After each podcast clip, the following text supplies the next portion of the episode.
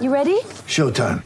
On May 3rd, summer starts with The Fall Guy. Let's do it later. Let's drink a spicy margarita. Make some bad decisions. Yes. Audiences are falling in love with the most entertaining film of the year. Fall guy. Fall guy. Fall guy. That's what the poster said. See Ryan Gosling and Emily Blunt in the movie critics say exists to make you happy. Trying to make it out? Nope. Because I don't either. It's not what I'm into right now. What are you into? Talking. Yeah.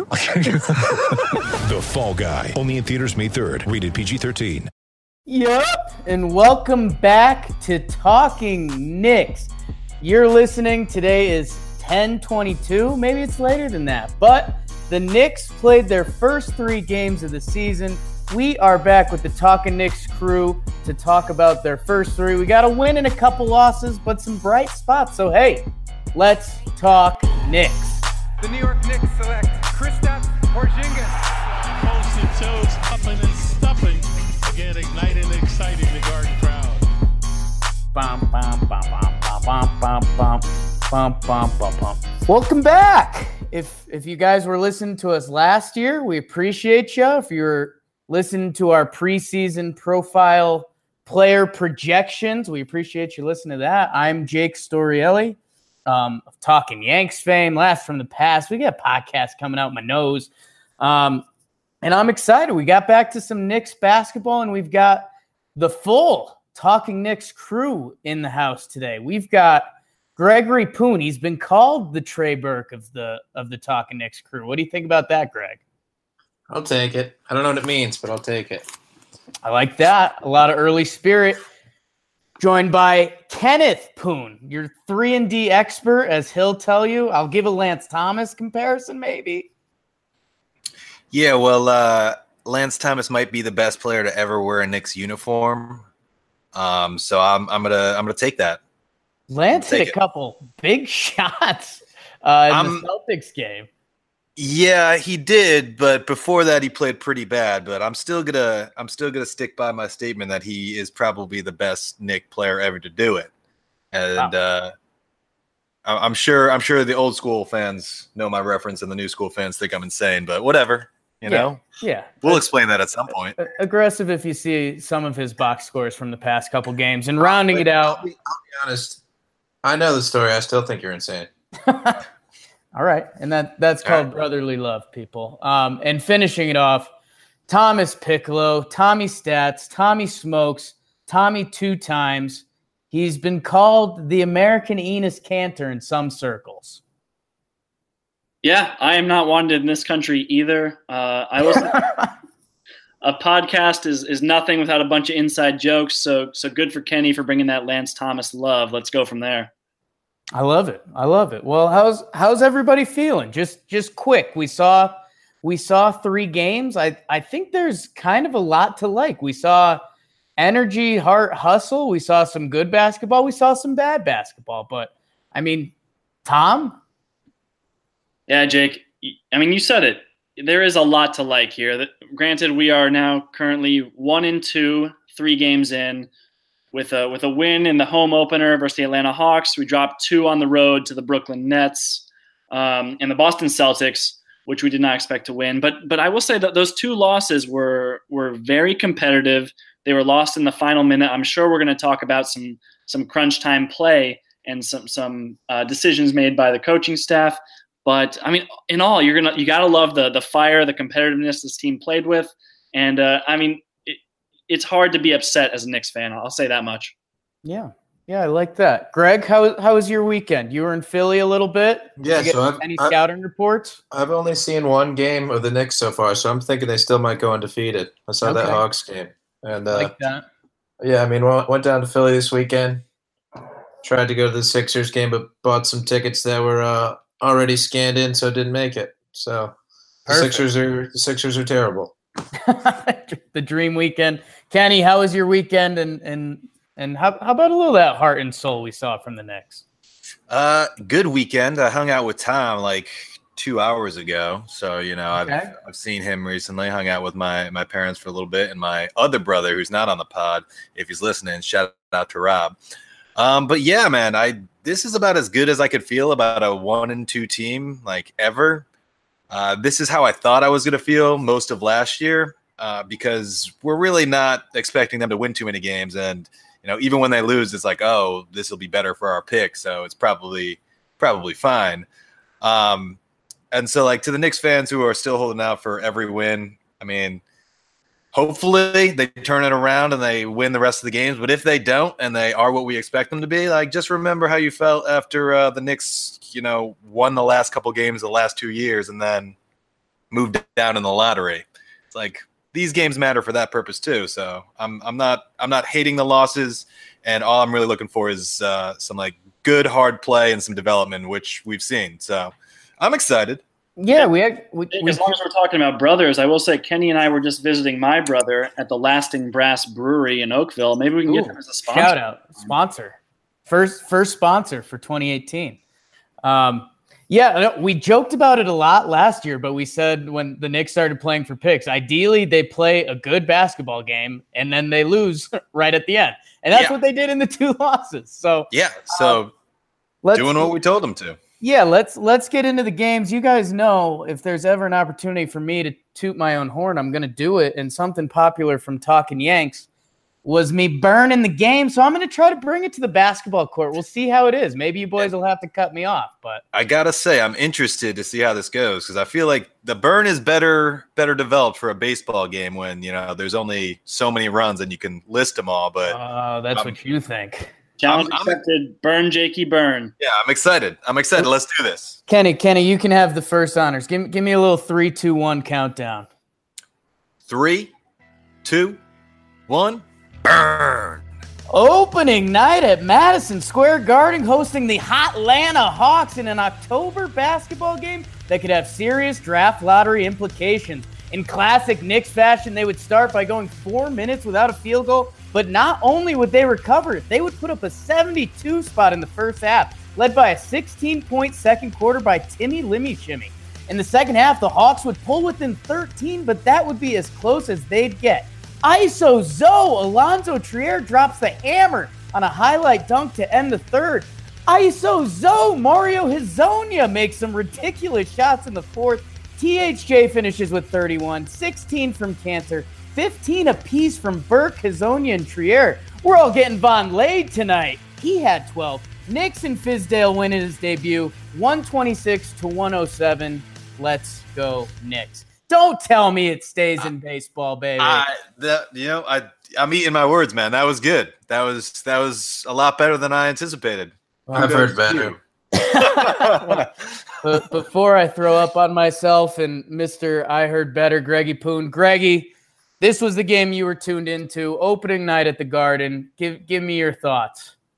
Man, like we said, like you said, beginning bad. Missed a lot of shots. Took a lot of bad shots. Uh, you saw Tim Hardaway missing it. I mean, Tim Hardaway was basically just the, a microcosm of the night. He represented what was happening. So he started out bad and then just caught fire and was unbelievable. We're talking playoffs. We're talking. Uh, are we getting home court in the in the first round? We're thinking about it. So that that first first game was a good one. You know, we really dominated the Hawks, and um, the other thing is that the Hawks are very bad, and uh, Jeremy Lin was bad, which was sad to see. He's the greatest Knick of all time. Um, but you know, Tim Hardaway Jr. loved it. A Yeah. lot, of, lot of good players spread it around. I think uh, Fizdale had ten or eleven guys playing already in the first quarter, so he's going to spread out the minutes. It's going to be a good time. Ken, a guy that I I see you falling in love with before our eyes, Alonzo Trier, ISO Zoe, the rookie puts his stamp on his first game in the Garden. Give me a little on him and whoever else jumped out to you. So I don't know why you think Trier is going to be my boy because I feel like I've said in every single podcast I'm a three and D guy, and Trier's not so much a D Come guy. on, come on. A, the guy gets buckets, man. The guy gets buckets, and I'll give him that. Uh, I like it when he gets buckets. That was a big time uh, dunk he had, and he really got the garden energized. Uh, I'd like to see more from him on the defensive end, but like you can't you can't complain about it in that that situation where he went off. He you know he had himself a great game. And uh, just as the game as a whole, kind of like Greg was saying, um, there was a lot of mystery going into this one. First game of the season. We have no idea what we're getting out of this team. We have no idea what the rotations are going to be, what Fizdale is going to do, like what they're. We have you know a little bit of an idea their style of play based on the preseason, but like Greg said, first quarter, eleven guys played, and like the the rotations were you know a little bit unpredictable, but it became a little more clear uh, the next couple games, and maybe we'll talk about a little bit. And I think Tom mentioned it in his article that Fizdale seems to be a hot hand guy, and whoever's playing well, that that's going to be the guy that stays in the longest, and he's going to do his rotations at about the same time every um, quarter, but the guys who are coming in and out are going to be depending on how everyone's playing, and that was that was something that I was really interested to see that game. Tom, what a little hot hand? What what what what was the box score telling you that maybe other things weren't telling you, or you you know me, I, I tried to steal your pick and roll stat on Twitter, but what what do you have for us on this game?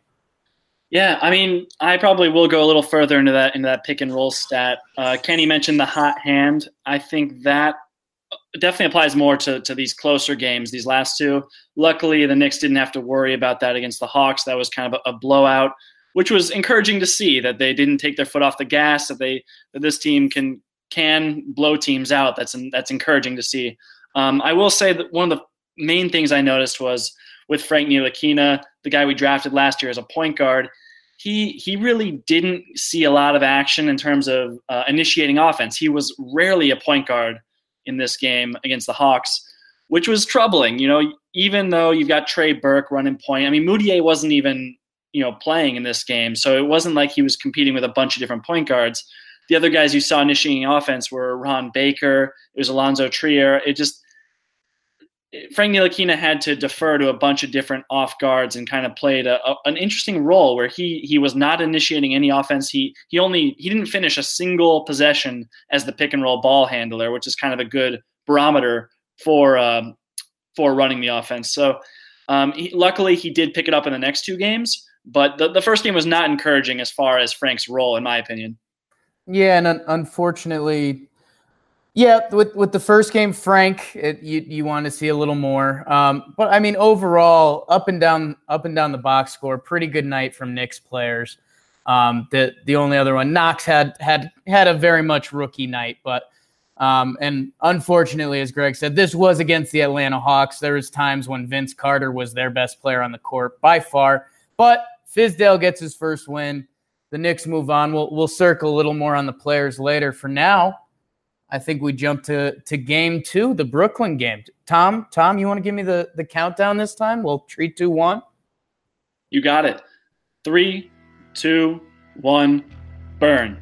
No sleep till bump up. The Knicks grab their skinny jeans and micro brews cross town to play the upstart Brooklyn Nets. The Knicks would get off to a slow start, going down 19 9 early in the first quarter, but would figure it out, including some pretty shots from Kevin Knox showing his potential, but the Knicks would still be down seven at the half. The Knicks would take their first lead of the game at 70 to 69 late in the third on a THJ jumper, which would start a really fun back and forth. Kanter and Timmy getting buckets for the Knicks. The Nets getting led by Levert and Ernie, aka D'Angelo Russell. Kanter with the old school and one to tie it at 105 with 16 seconds left. Oh no, there he goes. There he goes again. Caris Levert, the game winning layup with one second left. 29 apiece from Kanter and Timmy. Wouldn't be enough as the Knicks lose 105 to 107 to their crosstown rivals? Question mark, Kenny? I guess. I mean, I, I, think there was some fun back and forth between uh, Kanter and Dinwiddie over the offseason about who the better team in New York is doesn't really matter. Neither of them are very good. So like whatever. Uh, but again, it's all about kind of this season's all about what you see from the players and and hopefully seeing uh, some some improvement. The big thing for me was I think it was the beginning of the third quarter when Frankie just went off. You know, I think he scored uh, seven points or something in a very short span, and that kind of sparked the Knicks comeback. And you know that's great to see, and that went along with some pretty solid defense, which again not not to harp on Tom's article too much, but I think he mentioned in his article about Frank guarding uh, Levert early on. um, decently. No, I mean, Levert got his points, but uh, Frankie looked pretty good. Yeah, And and the- just jumping in there real quick, you mentioned the, the beginning of the third quarter for Frank, and uh, that kind of builds off of what I was saying about Frank in the first game, was that he wasn't getting any opportunities in the pick and roll. But uh, in the, the third quarter of the game against Brooklyn, he actually got multiple, like he got three opportunities in a row, and it was really the same play over and over again. They were setting double screens where the four and five, I believe it was uh, Kanter and Lance Thomas every time, setting a double screen for Frank at the top of the key. And the first time he came to his left and pulled up and hit a three. The second time he came to his left and dribbled in a bit and hit a mid-range jump shot. And the third time he went to his right and hit a little floater. It was seven quick points, and and Frank was just fired up after that. So yeah, it was it was really encouraging to see Fizdale give Frank an opportunity to create out of the pick and roll after really not getting that chance in the first game. Yeah, and I you mentioned that he was fired up, and I think uh, Clyde mentioned it as well because that's something that we haven't seen from Frank. And like it's it's you know last year he was very hesitant and uh, he seemed like very reserved, and this year he had a nice couple of minutes, scored quick seven points, and he got fired up. And you know that's what we're looking for him to grow some confidence this year and develop into um, you know an improved offensive player while maintaining the the defense that he's played this year. So good uh, good start for that. What do you what do you got on that, Jake? Man, I, it's it's going to be again one of these concepts that goes through the year. It's it's just the development of Frank, and I I know it it was really interesting, and I'll I'm I'm going to end up passing it to Tom again because he's he was eyeballing it more more than a lot of people. He's he's looking at sets and stuff. People, he's not just talking out his butt like me. But it's it's interesting seeing who they're putting Frank on defensively because I I mean he comes out, you know, you got Levert, Dinwiddie, guys like that who are actually kind of unique matchups, but someone that Frank kind of lines up with. But it's going to be interesting. We've seen I saw him on Tatum a lot in the Celtics game. It's it's interesting. I, I think Fizdale has gone into this year with Frank, from what I've seen so far, saying Frank, do what you can do on offense, do some passing, do some shooting. You know, don't be shy out there. You can be special defensively this year, and I'm going to throw you into the fire, whether it's a Tatum, whether it's Levert or whoever it is. But uh, again, I, Tom Tom probably has some actual numbers and information that he can use on that instead of me following my heart like I always do.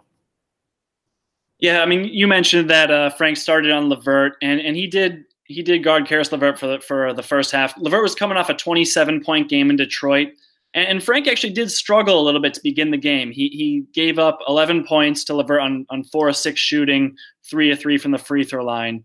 Um, but then in the second half, Fizdale actually had Frank matched up on Joe Harris and put Tim Hardaway Jr. on Levert, which I thought was really curious. I didn't really understand that. I, I could see him not wanting to have Tim Hardaway Jr. chase Harris around screens off the ball, but I mean, to me, it's it's just as exhausting to be you know trying to defend Levert in pick and rolls. Uh, possession after possession. So that didn't really make sense to me, and it actually really did hurt down the stretch because Tim Hardaway Jr. just struggled to contain to contain Levert, who uh, lit it up in the fourth quarter. Greggy, any any? Oh, Ken, what you got, bud? So to say, including that last shot, which pretty much put the nail in the coffin. Yeah, yeah, literally the just kind of a layup with one second left. Greg, any box score, fan thoughts, fizz thoughts? Fizdale said something like he he he left him on just because he wants him to be a better defender. So maybe not the best time to teach a lesson, with the actual game on the line, but you know, I guess I get it. Uh, Yeah. Hey, if it if it moves us up a draft slot in in June, may, maybe we'll take it. So, um, and we got I, I think we got we got one more game. The the Celts. Uh, Greg, would would you like the three two one honors? three, two, one, burn. Four days into the season, and the Knicks are getting their back to back on, facing the boys from the Commonwealth, the Boston Celtics minus Gordon Hayward. And an early theme from this Knicks team with another slow start, going down 26 to 10. Buzz, your girlfriend. Woof. The Knicks would get the lead to two before the half. With speaking of back to back, Damyean Dotson with back to back threes after they were about to file a missing persons report after not playing the first two. down the stretch, the Garden was rocking, and we had some fun Knick Celts action. Lance Thomas with the big three to go down one with 50 seconds left.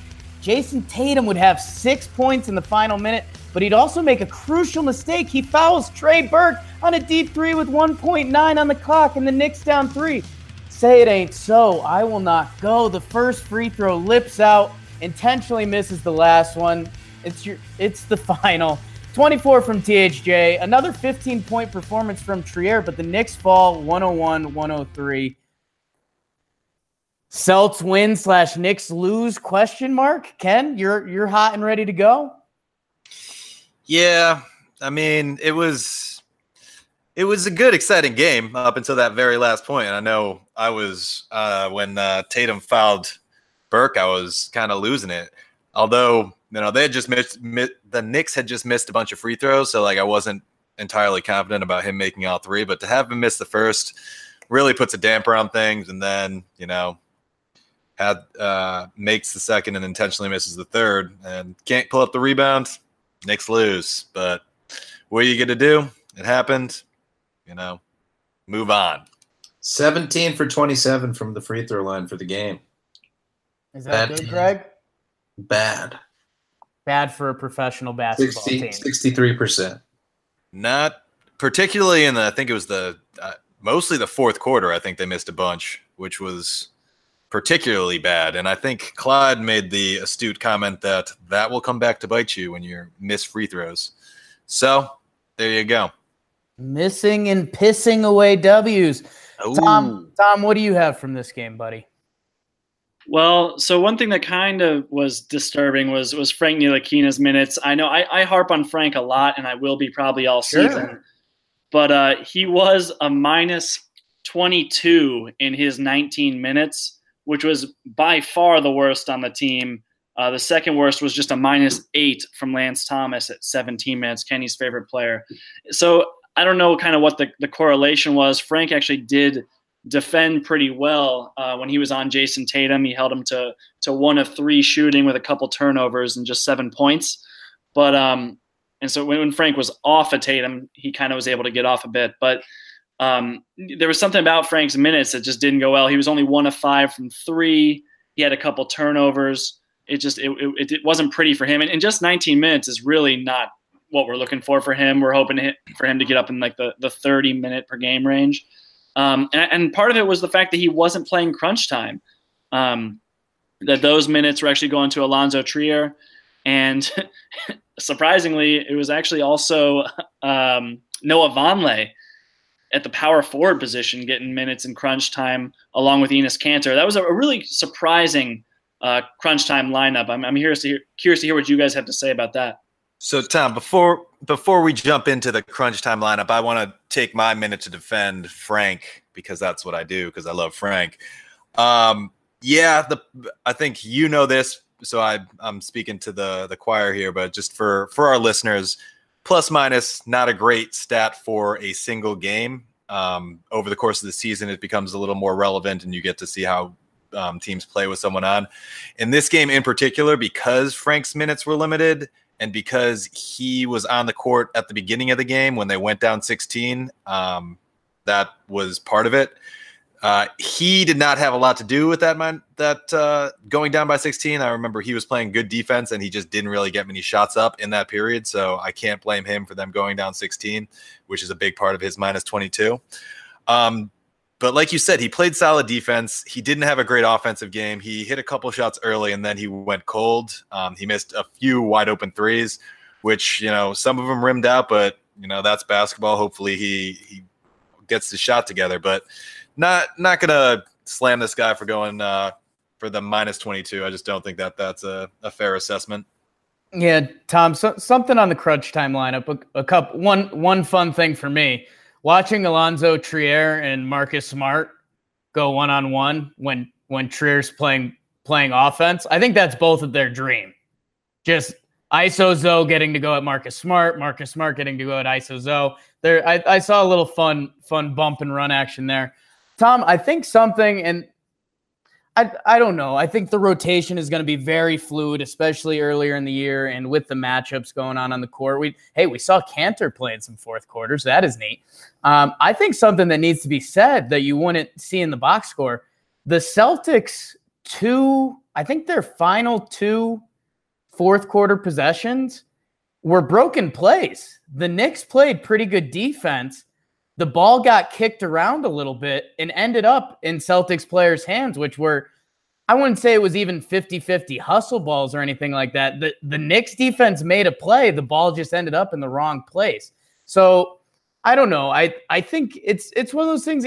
If either of those two plays, the ball ends up in a Knicks players' fan, or they make, you know, half of their missed free throws, it's a very different game down the stretch, Tommy. Yeah, I, am with you on that. Uh, that second to last play where Jayson Tatum ended up just getting a, a, wide open dunk. I mean, that was just a freak lucky play. Walt Frazier mentioned the luck of the Irish on that one, and that was fair. This the the very last play um, when Tatum missed that wide open dunk.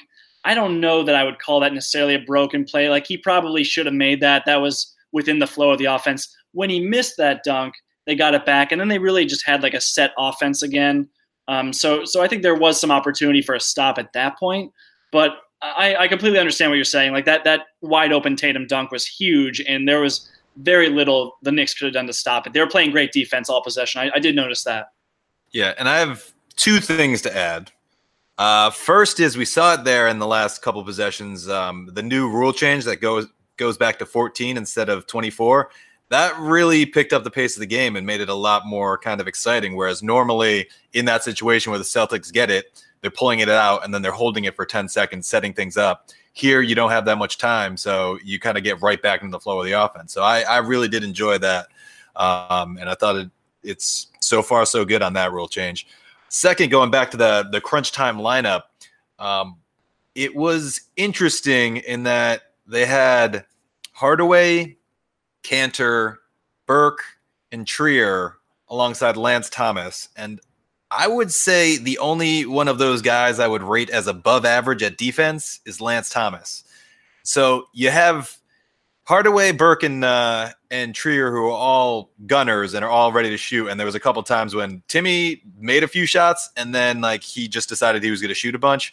Trier was open on one, and I saw him just kind of like waving his hands in the air. And after Timmy shot it, he was just like still waving his hands in the air as though like, "What are you doing, man? I'm open. I'm the shooter. You got to hit me."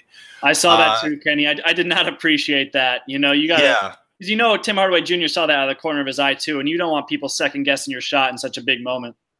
Yeah, yeah, and it's particularly like Trier is an undrafted free agent that they just signed who's been playing well, but like Tim Hardaway Jr. right now is the cornerstone of this Knicks team without without uh Kristaps out there. So like give the man some respect. But like it was just interesting to see all these gunners out there and not much defense. And like Jake said, they they held up surprisingly well on the defensive end, although in the end they uh, it didn't turn out to be enough. Greggy, any any closing thoughts from Philly when you were getting chocolate wasted with your college buds? Um, I have no idea what happened in this basketball game. but the 76ers Magic game was crazy at the end. That's true. That's true. And that was talking Sixers. Um, let's I think before we go on, I think we just got to give you gave a little bit of love to Dame Dot and uh, Vonleh, but we just got to say that those guys played good games. So that's all you need to know. Maybe someone will bring them up later. We don't know, but I just want to mention that those guys played played good games. Yeah, Dame Dame Dot that and that was great to see. After a couple DNPs, he he came in and, and did his thing. I, I thought there were a couple moments on on defense he looked a little lost, but you can also somewhat blame that on on not playing. But Let's uh let's jump to awards. Talking Knicks award. This is another theft from Talking Yanks, but you know, just a little fun, giving the guys some love, some of the guys you missed along the way. I'm gonna bat lead off again because my on base percentage is off the charts. I'm giving the Charles Oakley Light Award. And and I think this is a no-brainer if you've been watching the games. But I'm giving it to the man Ken just brought up. Noah Vonleh, man. And it's there's nothing flashy about it. Um, He's he's averaging he's averaging seven points and nine point seven rebounds in these in the first three games. And he's what's he shooting from the field right now? He's he's shooting Oh, I had it in front of me. Uh, 70%, which pretty good. That's going to have you in league leader category towards the end of the year if he keeps up that clip. But man, we should have him shoot every shot. Kenny, you he's mentioned going to shoot seventy percent. you mentioned in his player his player preview and profile he's he's roped up. He's a guy that came into the league at age 19 20 he kind of put in his due with the trailblazers and had to find his playing time when he when he found it. And they used their big man as just as generic big man as they could be which is kind of paying off because the guy hangs out under the basket. He plays big and he's kind of roped up now. He's giving me charles oakley light vibes. And i I mean, I, I I've just loved what I've seen from him, and I also remember. I mean, two weeks ago we were talking about if this guy even had a ro- a guaranteed roster spot, and it, it kind of shook me a little bit because I was like, I I think this guy's going to be our best big man for most of the season, and and to see to see him doing what he's doing what he do when he does what he do, that that was a lot for me. Tom. Yeah, Jake. Um, so Kenny's mentioned it a couple times. This article I wrote for the the, the B-ball index. Um, it's called Knicks buzzer beater. It's three, two, one. It's three observations, two questions, and a prediction. Um, you go check that out on the B-ball index. But my, my one prediction was that Noah Vonleh will replace Kyle O'Quinn as MSG's fan favorite big off the bench. And he's definitely I, I, just think that what he's done so far is sustainable. He's been just a monster down there. I know he grabbed like 10 boards in 11 minutes in the game against Boston, but it hasn't been just the rebounding. Like he, he's taken a lot of pride on defense. He's defending the pick and roll well. He's been very switchable. He was actually the one guarding Jayson Tatum for a lot of crunch time um, when he was playing the four spot which was a, a, no easy task for him. He one thing I also liked I, I brought up with Kenny and he kind of just poo pooed it, but he he does the grab and go thing. He he grabs a rebound and he just he'll bring it down court. And there was one play in particular that I liked a lot where he kind of got it across half court before Boston's defense was set up. He did a little dribble handoff with Dame Dot and set a screen, and Dame Dot got a wide open 15 footer, and it's just it's it'll be interesting to see what he can do going forward with that skill set because it hasn't really amounted to anything so far. But you could easily see that turning into highlight dunks or just or some playmaking in transition. I'm, I'm I've really enjoyed what I've seen from Vonleh, and I mentioned before in a different pod, I have his game worn jersey basketball card. I'm really hoping for him to pop off. Tom, my my favorite thing you said there was the sustainability because no, none of it was fluky. It, was, it wasn't like uh, Vonleh ended up with the ball in the post with three seconds left and was taking fadeaways. He was in the right spots. He was rebounding. Um, and yeah, a couple just just what you want your big man to do when when people were driving and they'd collapse, a nice little drop pass and and Vonleh would throw it down. Ken, you got a you got a quick hitter and then you got your award. Yeah, I mean, um, to defend myself and uh, give some context to what Tom was talking about when when I was uh, poo pooing him, as he said. Uh, when uh, and first off, I love what Vonleh is doing, but when Vonleh brings it down and then runs and then uh, dribbles it up court, usually what he'll do is he'll just pop, top or uh, pass the ball to the guy at the top of the key and let them start the offense. So he's he wasn't really doing anything with those possessions. Was my point. Although Tom mentioned a, an instance where you know he did do something with it and uh, create positive offensively. But like to see him do more and um, you know get in there and and you know, throw down a dunk or something. I don't know. And second thing, if we're gonna talk about Charles Oakley, I mean, you better put some respect on that name. Until Vonleh punches someone in the face, I'm not ready to call him Charles Oakley. I will stick with what Tom said and uh, call him a Kyle O'Quinn version 2.0. Lot, lot of, lot of poo pooing and a lot of face punching for for the first pot of the year. Uh, Kenny, Kenny, what who's who's your what and who is your first award? So, um, I mean, I guess uh, I said maybe someone would bring up Vonleh and Dotson before, and my my sec- my award is "Where'd you come from?" award, which is Damyean Dotson, who was the only player who didn't play in the first game besides Courtney Lee, who was injured and I'm pretty sure he's the only player who didn't play in the second game, uh, besides Mitchell Robinson and Courtney Lee, who were both injured.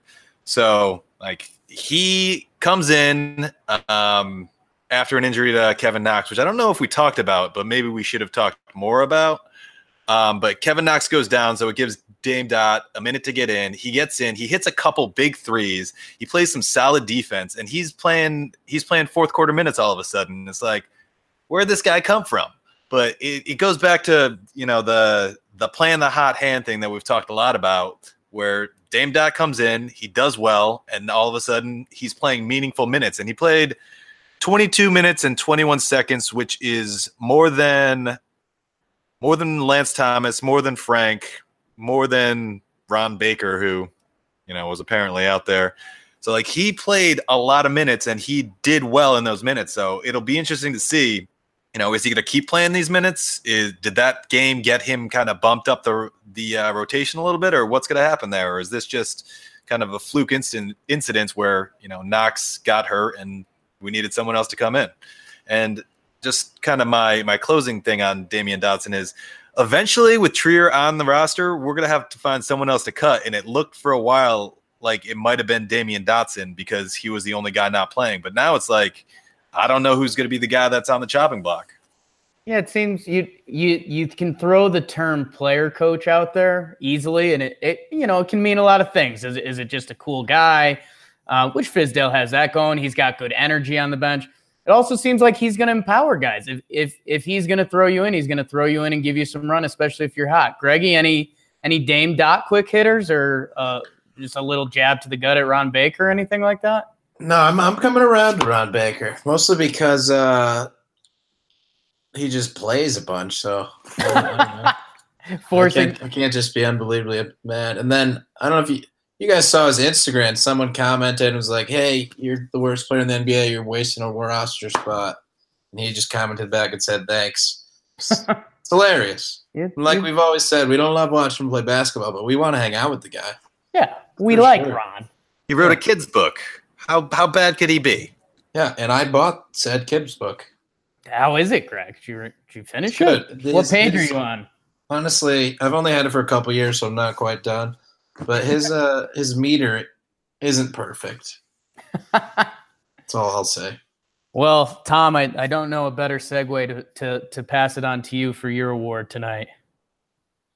Yeah, I mean, I could talk meters all day with Greg, but uh, I guess the the award I want to give out here is the Shane Larkin Award for is this guy really going to get this many minutes? Tell And me that- it's Ron Baker. It, it is Ron Baker. Wow. It was, uh, I didn't. Yeah, that's that is a perfect segue. But uh, I mean, really, in, in that first game where I mentioned Frank was getting, he finished zero possessions out of the pick and roll. Ron Baker got a couple, and not just that, but but Frank was actually passing the ball in the backcourt to Ron Baker to let him facilitate the offense, and it was just it was almost too much to watch. I I, I couldn't handle that at all. I I I don't hate Ron Baker. I know there's a lot of that hate going around. I don't. I, I appreciate how hard he plays, uh, how much effort he expends on defense in particular, but that it doesn't justify a few things. It doesn't justify his contract with the player option, and it doesn't justify how many minutes he gets, especially over guys who are supposed to be cornerstones of the franchise like Frank. Um, and so you know, if Ron Baker's playing some garbage time and, and maybe even just a, a couple spot minutes here and there to inspire guys, almost in like a Rudy type of role, I, I can get behind that. But, uh, but actual actual meaningful NBA minutes, I do not think belong to Ron Baker. Yeah, and that's I, I I loved what you said at the end there. There a lot of Ron Baker Ron Baker hate comes from things out of his control, like his contract. I'm I'm sorry, I, I would have taken the money too. Uh, a little Jacoby Ellsbury light situation going on there. I uh, I I see you ready to go, Ken, and I see you too, Greg. Ron, Ron's always a fun topic. I mean, I'm with both Greg and Tom. Like, I I turned around on him a little bit after seeing that Instagram comment because, like, I have nothing against the guy. I like Tom said, I appreciate how hard he tries. I don't think he's a great basketball player. I think he's a very solid defender. But in the first two games, he was the second guy off the bench, and it's like, I don't know if he's that good. But you know, he tries hard on defense. I don't know that I want him. I, you know what? To be honest, I would be much much better with him in the role that they have Frank in, where like they put him over in the corner and they don't really let him do that much on offense half the time. Like if they did that to Ron Baker and just had him play defense, I think I'd like him more. But that's not what they're doing. They're just giving him the ball and letting him run point, which is a wild thing. But I digress. Greg. Yeah.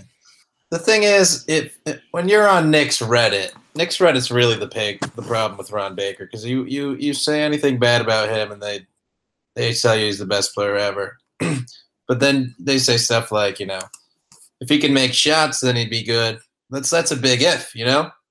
If I could make shots in the NBA, I'd be good. And then you get they people say like you know you got guys like Marcus Smart, Roberson, Patrick Beverley who who aren't great offensively but they just play defense. But like he's not any of those guys. He's not even close to being on their level. So good guy, bad basketball player.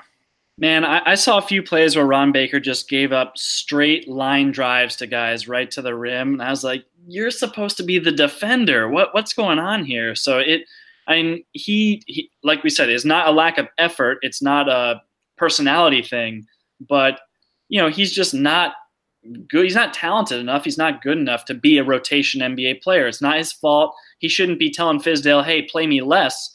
It's just hopefully over time they see his role for what it should be. And and you know, Knicks Reddit does kind of make it seem like if you don't appreciate Ron Baker, then you're just not sophisticated enough to understand what he the intangibles he brings to a team.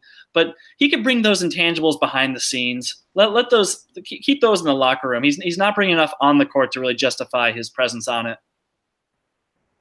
Yeah, and I I don't want to draw too much from my personal experience, but it seems like there's a little bit new coach. I'm going to give the guy who hustles a lot a couple minutes just to show the guys that that that stuff actually pays off. Um, which again is fine. You you you know we'll see how the Courtney Lee stuff plays out. But like Damyean Dotson, it just seems like that guy has the potential to be a quality role player in the NBA. Um, and the other thing that's just scary is, you know, Ron Baker does hustle and he can play some defense on on the right matchup. But him playing point guard on offense, I mean, it's it's just it's it's it's frightening a little bit. But we'll we'll see how that plays off more. And hey, may, maybe if we are playing for a pick by the end of the year, give, give him the minutes. Um, yeah, Jake, you, real quick, you brought up Dame Dot, and I will say he played great defense himself. Like he was kind of considered an offensive option primarily last year, but I know when he was D'ing up Jayson Tatum, I felt much better about that than when other guy than when even when Lance Thomas was on him. Like Dame Dot, he, first of all, talk, we talked about Vonleh getting roped up Damyean Dotson got himself in the weight room too, and he's got a, a big body and he used it too. He was a he was very strong defensively against Boston, and I'm interested to see where that goes. He wasn't with him shooting in the gym. Greggy, Greggy Poon, our final award tonight. What do you have, Brother Nature? Uh, my award is uh, what is happening right now, and it, okay. it goes to the one and only Mario Hezonja. Yes, guy, thank God. This guy is something else. I, I can't. I don't know. I watch him and I say, "What is happening right now?" You know, that first game when the Knicks beat the Hawks, and he just came in. They were winning, and he was just throwing the ball at the basket. Just up, oh, Kobe for three. just all that fourth quarter, he he like scored a bunch of points, but he also threw up the most ridiculous shots I've ever seen. And when it's going in, I'm sure it's the most fun thing ever to watch. But when that's not going in, I, I can't imagine watching it. So it'll be yeah. a exciting season season with Hezonja. And the one thing I said was during that fourth quarter, I texted you guys and I said, now I understand that between the legs pass fast break that he did on the Magic. And that, and, and, and I that, don't I don't know how to feel about it. And that's exactly right because the guy is so unpredictable. It's ridiculous. Like there'll be times when he looks like a very good basketball player. He'll go and make a basketball move and like make a pull up jump shot. And then there's other times it's like he's just going way too fast and like just going crazy. Um, we're UConn guys. I don't know if you guys remember Doug Wiggins. He was a little bit like that, where he was just like he's out there just trying trying to go way too fast and like throw things at the rim and you know, get down to the other court, at other end of the court for like a layup, but there's five guys there, but he's going to go for it anyways and try to lay it in over them and just kind of throw it as hard as he can off the backboard. And like there were a few times where he did that. I was like, I don't know what's going on, man. But if if you could string together your good plays and just do that for an entire game, you would be a very good NBA player. Yeah, it def- definitely feels like there's going to be Hezonja nights. there, there's going to be a couple nights when he's it's those shots are dropping. And Tom, I I think well, 2018 you can get mad at people for pretty much anything you want. And I think some people might say this is like racist, but it looks like he grew up playing basketball in another country.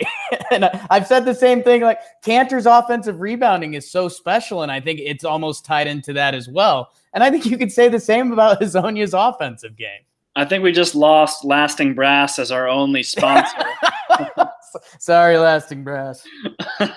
no, but I mean, I will say Hezonja does play with just the least amount of conscience I've ever seen. Like, no one cares less about what other people think about them than Mario Hezonja. He's kind of a basketball sociopath. I think that's how I'd put it. I mean, he will just jack up shots with no regard for what anyone else would think. Like, why?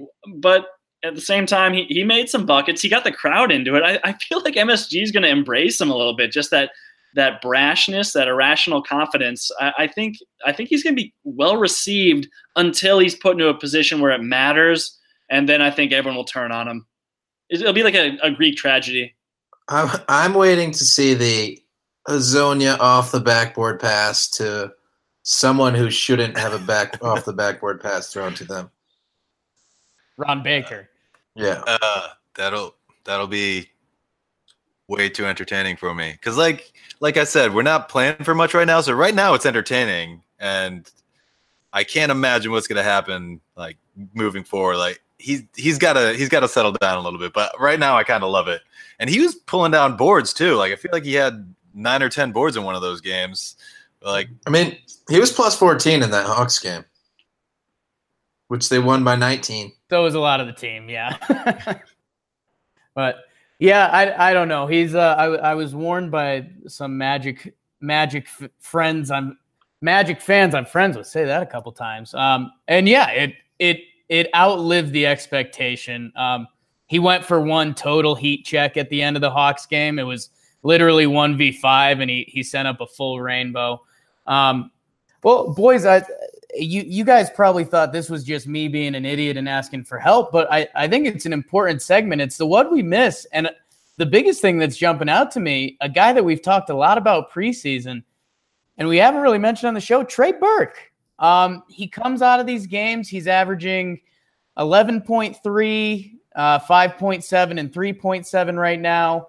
Uh, he's he's looked a little inconsistent, looking like he's still finding his role. Do um Ken, do you want to start on Trey? I mean, I don't I don't have a ton to say on Trey. It's just it's a weird dynamic with Trey, Trier, and Hardaway because they're all gunners. Like Trey Burke led the team in assists last year, but I mean, I I don't really consider him a passer. And all of them seem to really want to shoot it. And particularly at the end of the game when all three of them were at the same time is a, just a really confusing time. But like Burke's a fun guy. Um, I think the same thing about both Burke and Trier is that they're best suited to be an off the bench scorer. Um, I don't know how Burke is going to fit in as a you know kind of point guard of the future, and I think part of the reason that um, that Frank is ending up guarding some of the bigger guys is because Trey Burke is just incapable of doing that when he's on the court, and you know Trey Burke can only guard the point guard is basically what it comes down to because he's just so slight of frame, but you know he he puts the ball in the basket sometimes and he's been he's been shooting more threes this year whereas last year he was almost exclusively uh, mid-range twos. So i'm uh you know not too high not too low but i think he had a he had a solid week. Yeah tom am i i'm i don't am i misreading this? Am i overthinking it? Because actually if you look at the box scores i mean he had a pretty good game against the celtics. He had a 11 9 3 2 steals uh, it went 0 for 4 from three, but that is what it is. And then in the Hawks, he had a, a nice night too. Uh, 15 points, four and three. He he struggled a little get, little bit against Brooklyn, three from 11 from the field. But what what did you see from Trey? Well, I hate to go back real quickly about Mario Hezonja's rebounding. His his game high was just three rebounds. Uh, I just I felt compelled to fact check that because I, That's was like, I don't remember him grabbing that many boards. Mu- must have been a preseason game. It- My it- bad. It I- I felt believe like nine. No, I bet I bet it was three flashy rebounds. he let you know They were he good was getting the ones. rebound. he was No, hold on, night. hold on. You know what it was? I think because now I'm remembering back. I think either uh, one of the announcers, maybe it was Clyde, said that he had just pulled down his ninth rebound, and I think it was actually someone else who pulled down their ninth rebound, and he just gave it to. He just set Hezonja, and Throwing Clyde under the bus, Ken. I, That's- I remembered I remembered this Wow. at the time, and I looked into it. I was like, "That can't be real." And then, it, sure enough, it wasn't. And then I completely forgot that I looked into it, and it wasn't true. Well, So- I'm glad I fact checked it Yeah. real quick. um, just going back to Trey Burke, though, I'm Burke is leading the team in assists by a wide margin. He's he's actually got 17 assists through three games to just three turnovers, which is really impressive for a lead guard, lead ball handler. Um, I I remember we posted something about him on Knicks Reddit and saw the some criticism that he was just very much a, a shoot first guy, and he did he wouldn't pass the ball unless he knew it was going to be a, result in an assist for him.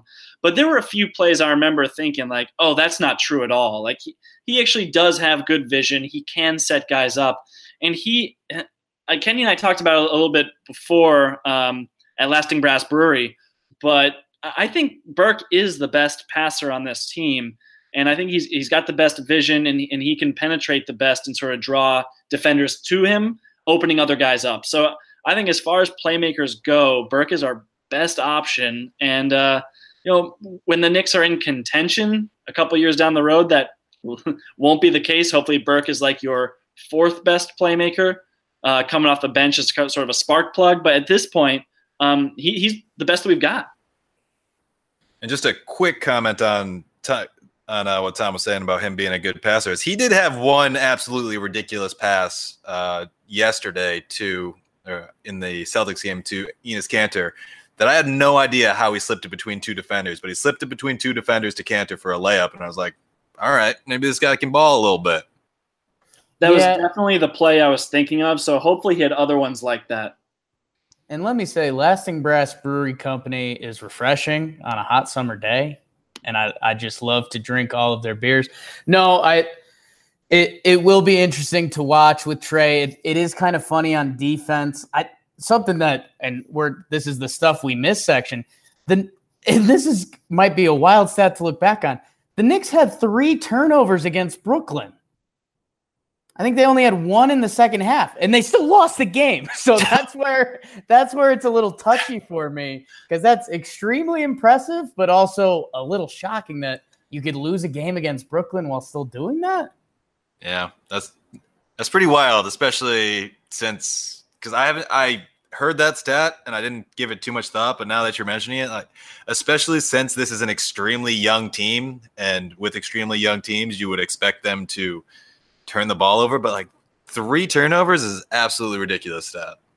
Yeah, and that's uh again we talked about Frank playing timid in the first game a little bit, and hey, maybe maybe maybe Fizdale's really drilling the the control of the ball stuff. I know every coach does, but um yeah, I mean that talk about a, a wacky weird stat of the week brought to you by Lasting Brass. Brew Company. No, um I I think I quick quick around the horn because another guy we didn't talk about a lot, Kevin Knox. He had he had a big a lot of misses the first night. He showed the flashes though, and I mean that's all I'm looking for, right? Question mark, Ken. Yeah, I mean, he, the first night he struggled shooting, um, but like they were up by so much it didn't matter. The second game um, against Brooklyn, he played a big part in the fourth quarter. Again, going back to the hot hand, he was playing well. They left him in. He hit a big three to tie the game, and like he was pulling down rebounds and he was playing solid defense, and that's what you want to see from your rookie uh, first round pick, and it was good stuff. Tommy, Greg, any closing thoughts or Knoxy thoughts? You can't knock Knox. Ooh, I mean, he was he was hitting shots in that second game. I didn't I didn't see it, but I mean, I've said this before, but his shot looks good. It just hasn't been falling. And then that that second game, it was falling. So that's that's what we're expecting him to become. we'll see more of that in the future. And uh, get well soon. Thomas, I, I think I think you're you're close to the close. What do you Knox or any any final thought from you? Yeah, I mean Knox against Boston was. I mean he was awesome. I think he finished uh, seven of fourteen from the line and three of four from three, zero turnovers. Um, so it's it's tough to beat that, especially from a rookie. So uh, loved that. I will say, I know we uh, we kind of get into the the Knicks nerd style and like to go at so some deep cuts for players, but we really haven't talked much about Tim Hardaway Jr. or Enes Kanter, who are probably the two best players for the Knicks throughout the three games. Um, we, we, talked a, a, little bit about them. I know you burned about them, Jake, but I mean, Hard, Tim Hardaway Jr.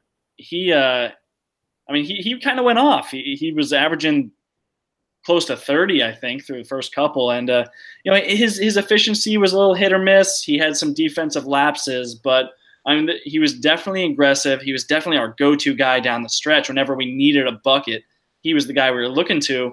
And he, he wasn't getting easy looks either. He was hitting some tough ones, some step backs, some step back threes, some mid rangers. But he he managed to hit when they counted for the most part. And I think that was that was really impressive. They kept cutting to his father and saying how proud he would be, and I, I think that's right. Yeah, Tom. So 28 points per game last week, and I know he had 29, in, or he had 31 in the first game, 29 in the second, which gives him what 27 in the third. Is that is that good math? There's no way to do that math. Forget that. Move on. No. Yeah, I'm going to move on. But he, like you said, he was hitting big shots, particularly in the Celtics game. He hit, you know, he hit a couple straight threes that really got the crowd going. And then, you know, he took two more heat checks and he missed them, and things kind of went downhill from there. But the guy's a streak shooter, and when he's on, it's very exciting to see. But the first, so against the Hawks, he started out 0 for 4, I want to say, and then he went eight for his next eight like including a bunch of threes, and then he closed the game going two for his last ten. So it's like this guy's a streak shooter, but if you can find a streak long enough in the middle of the game, all the numbers average out and it looks good. So just keep doing what you're doing, Timmy. Yeah, and I'll I'll I'll give Enes his love. I mean, he's he's averaging 21 and 12 right now, uh, two assists. Yup. Um, playing in the fourth quarter, and I, Tom, you said it eloquently enough during the Brooklyn game if he's going to be that efficient and productive on offense, then you play him. It's it's worthwhile. It's it's almost net net a win. Um, he's been doing his thing, and I think most importantly with Kanter is that you go through the offseason and you you start looking at advanced stats and you look at his contract and you're like, oh, we could sign this guy and he can't play defense, blah blah. When you see it right with Kanter, it's awesome. It's awesome. The things he can do around the bucket is super impressive. And with Timmy, I think it's important to note, yeah, he's he's got a lot of volume going right now. Um, but a couple numbers to watch. He's in the past week, he's had six free throws per game, shooting 94%. And on 9.3 threes, he's shooting 39%. So if he can keep some of those numbers, I, I, it's it's tough to walk away that Tim Hardaway is going to average 28, 4, and 3. Um, although in my player profile and projection, I did say some nicer things than you gals. But I, if he can keep that three point percentage up, go to the free throw line and make those, yeah, he's he's going to be a solid player for us. And I I think, you know, a lot of people poo poo. There's that word again. His contract, um, and it. I get it. You can do a lot of different things with money in this league, but there's still a chance. This guy's 26 that he could really be coming into his own. Yeah, and Jake, you said hopefully he keeps up that 39% three point shooting, and obviously, hopefully, he does that. But he shot 31% from three last year. So that's why our, our negativity was sure. as such. Thomas? Uh, talking about Kanter real quickly. Um, it was nice to see him step out and hit a three. Uh, maybe he hit, maybe yeah. even I think he just hit one, but it was nice just the one, but that was that was encouraging to see. I will say, like when you're watching him cook, it it can be very impressive, and so you have to kind of remind yourself, why isn't this guy a perennial All Star, and why isn't this guy, you know, why did he not get any fourth quarter minutes last year? And so I, I did go through the the uh, crunch time minutes for the against the Brooklyn Nets, and a, a major way that Brooklyn was getting their buckets at the end of the game was putting Kanter in pick and rolls. So D'Angelo Russell um, was being guarded by Trey Burke, and they'd have uh, Jarrett Allen come up, set the screen for him on, on the first play. It was, it was such a big play too, and and Kanter just he was up towards the three point line. He wasn't low in a defensive stance, and Russell just blew right by him for a wide open layup to go up one. And then the very next possession, they ran the same play, and this time Kanter was like trying to learn his lesson and was and was um, off a little bit. He was he had a foot in the paint to try and protect the rim, and D'Angelo just pulled up for an uncontested three. So I mean, a little bit of that is Burke getting over screens, but he's so small that he can't really do that. He needs the help of a big man, and and Kanter just provided nothing on either of those plays, and uh, and it really ended up being the difference in that game. So you, you see in plays like that why they're why coaches kind of get driven crazy by him, but like I said before, if, if he's going 12 of 18 from the field, five of five from the free throw line, like that's so efficient that you can't really hate on what he does on the defensive end. You just have to take him out. Yeah, that that'll be interesting, Tom, because when you talk about a lot of defensive matchups, or you know when they say you can't play Kanter or whatever it is, it'll be interesting to see. You know, not a lot of people would think Kanter and Burke would match up as people you can't play together because you're thinking point guard center, they're not going to be guarding the same guys. But if you line those two up in a pick and roll, you you're in a tight spot, especially at the end of the game. So and Fizdale recognized that too. He actually was going uh, putting Lance Thomas in for Kanter on defense um, for minutes at a time. So that was I mean, he he recognizes it too. It's just it'll be curious to see how um, how he just balances that going forward. If if he'll go the full Hornacek route and have to and realize he has to sit Kanter, or if he'll be more you know risky with it and and try and get what he can, you know, uh, maximize what Kanter can do in those crunch time minutes. And um, and sort of play Lance Thomas just for defensive possessions or whoever it may be, Vonleh. Tom, I thought we'd go the whole episode without mentioning "He Who Shall Not Be Named," but you you did it. Um, and I mean, hey, just a, a, lot of excitement this year from Voldemort slash Hornacek.